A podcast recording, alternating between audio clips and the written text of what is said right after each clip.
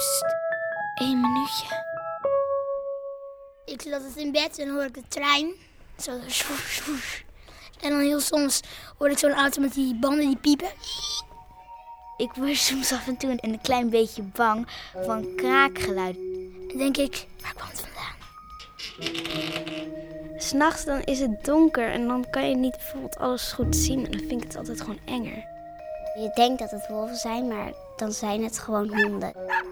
Ja, dan maak je er andere dingen van. Ja. ja.